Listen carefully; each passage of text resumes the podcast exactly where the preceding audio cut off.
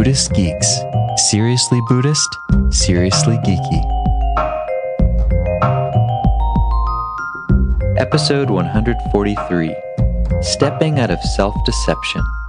In this episode, we speak with Insight Meditation teacher Rodney Smith about the Big Bang and the origin of life, and the opportunity that spiritual practice and death presents each of us to step out of the numerator and into the common denominator of our lives. This is part one of a two-part series. Buddhist Geeks is supported largely by the generosity of our listeners. If you like what we're doing, please consider making a one-time or monthly recurring donation by visiting buddhistgeeks.com forward slash donate.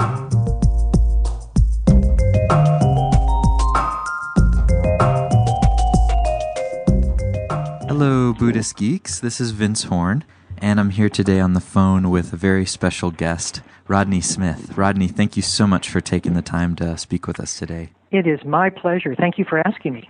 Yeah, absolutely. So just to share a little bit about your teaching background and some of the stuff you're working on now, um, you're the guiding teacher of the Seattle Insight Meditation Society, which is a big group in the Seattle area surrounding the teachings of insight meditation, you know, as they come out of the Theravada tradition. And you're also the author of a book called Lessons from the Dying. And then you have a new book coming out shortly from Shambhala Publications, which is called Stepping Out of Self-Deception. So before we jump into the interview, I was wondering if you could maybe say a little bit about what it, stepping out of self-deception is and what it means. Yes, thank you. I'm very excited about this book because I think it uh, brings into alignment a lot of mistaken ideas about the Dharma. And this particular book says that from the day one, when we first get into the Dharma, we should align our perceptions according to reality rather than according to the idea that the sense of self holds. And uh, once we understand how the sense of self distorts reality by looking at things in terms of this and that, me and you, and that our whole focus has always been, and everything that comes in from that focus has always been around me, and that this is actually a distortion. It's an idea we hold about ourselves, but when we actually look at the mind, we don't find any substantial reason to believe that idea. Then we can turn this perception to be much more unified, much more together in a sense of oneness. And it's just a matter of understanding how the self works and the strategies associated with how the sense of self works to turn this whole thing and make it much more in alignment with what the Buddha was talking about or pointing, or all the prophets were really talking about and pointing toward. Nice. And and this is coming out sometime next year, two thousand ten? Uh, in May, June. Okay, nice. Great. So, yeah, let's keep an eye out for uh, stepping out of self-deception. So, part of what I wanted to talk to you about, well, you're just involved in a lot of really interesting things. So, there are a couple topics, but the first one was that you've been focusing on some of your teachings lately on the Big Bang and the formation of life. And I wanted to talk to you right. a little bit about that because it's not a topic that you often hear associated with Dharma. So, right. Yeah. So, um, you mentioned in this recent talk that I was listening to that the Big Bang and then the formation of simple life here on Earth were two significant moments in our spiritual lives. And I was yes. wondering if you could say more about that. Sure, right. Well, the Big Bang, which according to science happened some thirteen and a half billion years ago, from nothing came something. I mean, the scientists won't say how that happened exactly. They can take it back to the nanosecond before. But essentially there was nothing and then there was something. So that's the first point. But then an interesting point that represents life here on Earth is what happened three point eight billion years ago. And at that point, uh, all of life began. And the interesting point is that it began once. It didn't begin in various pools around in ocean beaches. It began in one location. And then all of the life that we have known and still know have been adaptations from that single first beginning. Now, the reason that has significance in terms of our spiritual life is that it was at that moment that consciousness became animated, took form. and then adapted as the stressors of the environment occurred upon that particular organism, and the organism adapted to those stressors and changed locations and reproduced. All of the life that we know, vegetable and animal life, came from that simple, single beginning so many years ago. And what we have focused on, and this is kind of the crucial point as to why it has a spiritual relevance, is that we've, since then, once we adapted as a species and had the ability to have a subjective experience which is different than other species, then we focused on the appearance and the adaptation quality, how life was changing, how forms were arising, the color and appearance of things. And we missed the consciousness that took that form in the first beginning. So we've missed the formless and just focused on the form. The formless came into form in that first beginning, but we, up until that point, form and the formless were separate. But after that point, consciousness seeded itself into form. And then what has happened is that we have focused on the different expressions and appearances that form has adapted to and have forgotten the common denominator of all of life, which is that formless consciousness that hasn't adapted at all, has just been holding all the adaptations, but itself has not changed. Interesting. And that, is that what you kind of describe as that which was before the Big Bang? Yes, that's that's right. And the Big Bang has relevance because it, again, was a, sort of the cosmic explosion from nothing to something. From nothing, which I believe there was consciousness before there was form, and so out of form, out of consciousness, uh, rose all of the different appearances and expressions of of the universe that we have now. So whether we look at the universal and the cosmos, or whether we look at the individual planetary, I think the lessons are very similar. Very cool. And this is all an understanding that only recently arose in our culture just a few right. hundred years ago. And I'm wondering how this understanding of the origin of the universe and of life and of the thinking mind that comes out of our current scientific thinking, does that have any implication for the Buddha's original teachings? Does it change the way we see them? Yes and no. The yes is that, for me, science has just reinforced the Buddha's perception. I mean, when you start reading about uh, some of the subatomic uh, particles, quantum mechanics, to me that's Buddhism. That's the extraordinary wonders and mysteries of, of life at the subatomic level, where two things occur simultaneously, two things can be in the same place at the same time, things vanish immediately. The whole world takes on a kind of mystery and a wonder we don't necessarily see at the level that we perceive. Now, why is that?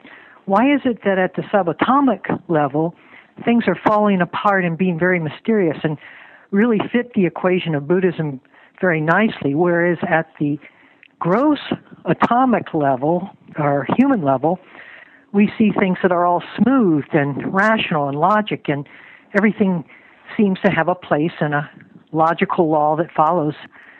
And I think it's because just that, I think. The thoughts smooth out the reality.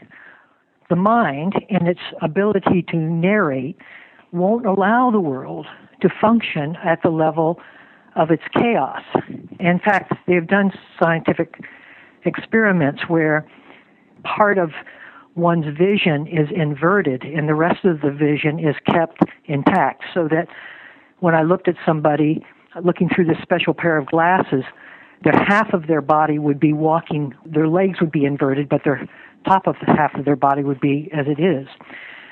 And very quickly the mind reorganizes that reality and puts the person in a whole body form again, because the mind has an amazing ability to make sense out of chaos, to smooth it all out. So you can't trust that what you see through the mind, through the mind's perception, is in fact the truth of the reality, because it's reorganizing reality so that it can be functional, so that it can be secure, so that it can be known to us, so that we can live functionally and within it. But it does point out to somebody who's spiritual that what the mind is saying about reality has to be considered and and questioned, investigated. If we then move into this question of how thought smooths out the chaos of reality, we're really into the focus of what the Buddha was talking about in terms of how the mind's attraction and aversion to objects distorts those objects by projecting something onto those objects which it inherently doesn't contain, which is substance, which is an entity, which is separation. Anything that we think about the world is really coming from the mind. It's not coming from reality itself. All of the likes and dislikes that we have of the world are really mental projections onto the world. They are not coming from the world. And so when you begin to see that, then you begin to decipher how the mind is distorting reality on a constant momentary level. And I think that is the Buddhist teaching. Very cool. And you mentioned being common denominators of yes. this kind of fundamental wholeness. And right. that's one metaphor that I thought was really interesting. And you, you talk about not just the denominator, but the... Um, numerator. The numerator, yes. That's right. And you use the numerator as a as a kind of metaphor for our normal seeking yes. sense of being a differentiated individual that's disconnected from the whole. And I was wondering that's if you right. could say a little bit about that metaphor and why you chose that to express these teachings. Right. It sort of takes us back to our elementary school days when we talked about fractions, but I exactly. think the, the fraction line is very relevant to what we're talking about, because that fraction line is, in spiritual analogy, and the spiritual analogy is the resistant factor. And the upper part of the fraction, or the numerator, which is all things different and all things that we appear and latch onto, hold onto, and grasp in life, all appearances, is always in the numerator, in the top part of that fraction. Meanwhile, there's a common denominator to all of life that is waiting for us, that has not adapted, that we have to cross that fraction line in order to experience and in order to embody. Now, crossing that fraction line is the entire spiritual journey. It's the movement from the numerator toward the denominator that all spiritual paths point. In Buddhism, for instance, much of Buddhism is about seeing the limited quality of anything that has an appearance, that anything that has form. In Christianity, too, Christ says, "Lay not up your treasures where rust doth corrupt or thieves let in," which means the same thing. It's just don't focus and invest in the appearances of life. And when we don't do that, when we release the need to grasp and hold on to appearances and change, then we start crossing that fraction line and feeling and embodying, really, because it's never left us, the common denominator, which is that wholeness, that presence, that all-encompassing awareness that is waiting for us. So it sounds like, in a way, Buddhism is, is kind of pointing out the limitation of being a numerator and then that's right. kind of having you back down into the denominator. That's exactly it. That's exactly it. And we take it as a numerator problem. We think, oh, I just haven't tried hard enough as a fraction, and that if I really tried hard as a fraction, I could get to a whole number. And that's not the point. His point is not to continue to assert the muscles of our numerator, because the numerator will never get us to the denominator. It's seeing the limitations of the numerator, releasing the need to be or imbibe or grasp at the numerator, that eventually evolves us into the common denominator. Wow, that's really cool. I love that metaphor. Now, another interesting thing that you focus a lot on in your, your first book, Lessons from the Dying, was all about your work with death and dying and hospice situations, really being yes. there with people yes. um, as they're dying. Yes. And, yeah. And you talk about how death is a, such a powerful opportunity for people to realize that denominator, that wholeness. Yes, exactly, exactly. See, what's so beautiful about the moment, it's always hard, and I don't mean to make light of it for people who struggle, because it is a struggle, but it's only a struggle because we've invested so much into the numerator and have forgotten the denominator. And so what death represents is the loss of all the numerator to us, the loss of all things precious and appearance. And so I don't mean in any way to disregard that investment and the grief associated with it, but the beauty and the potentiality of death is that it forces us, unequivocally forces us, to look beyond the numerator for the purpose and point and meaning of life. You see, if, we, if it were just the numerator, well, everything in the numerator dies. Everything in the numerator ends. All relationships end in separation. Everything decomposes into chaos. And so what death does is that it's always a reminder of the limitation of the numerator. It's always saying to us, in effect, you sure you want to grasp on this, because there's going to be pain associated with it at some point as this dies or you die from it. And so the moment of death, and also because I worked in hospice care, seeing people who had a prognosis, knowing they were going to die, knowing that they had a limited time with the numerator, they would reorganize their perception so that they began to embrace a possibility or a potentiality that a prolonged life and a sudden death may not have awarded.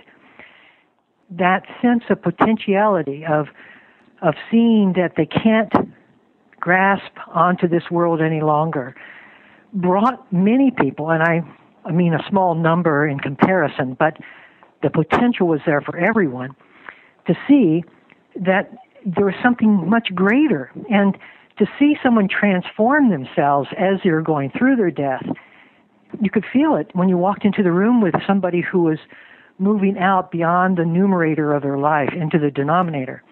And often it felt like an overwhelming sense of love and warmth from that person, whereas they might have had a life that was very humble and very enclosed and isolated.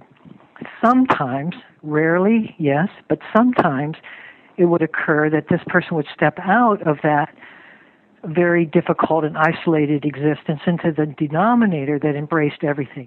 And you could feel it in their heart. You could feel the heart's expansion, even as they were dying. And uh, those moments stay with me very pointedly up until now. Mm. And it seems like that's they're going through that process very quickly then, because it's... Yes. Yeah. That's the remarkable fact about all everything that we're talking about, is that we make time an issue in our practice. We we talk about, you know, practicing lifetimes, and and personally, I have seen people who have had no background in formal meditation practice and no spiritual underpinnings at all get this point very quickly. And it's not as if you have to grow into the denominator.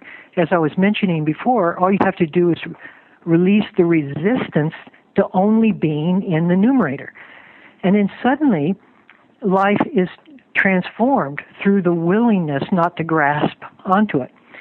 So it's not really a question of time. It's a question of release or letting go or surrender.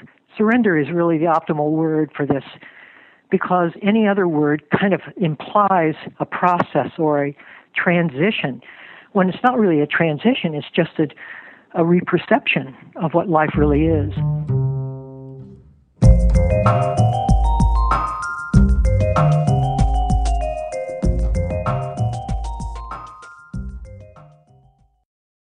Join us for the fourth annual Buddhist Geeks Conference, hosted in partnership with Mindful Cyborgs and Shambhala Sun, from October sixteenth through the nineteenth in beautiful Boulder, Colorado.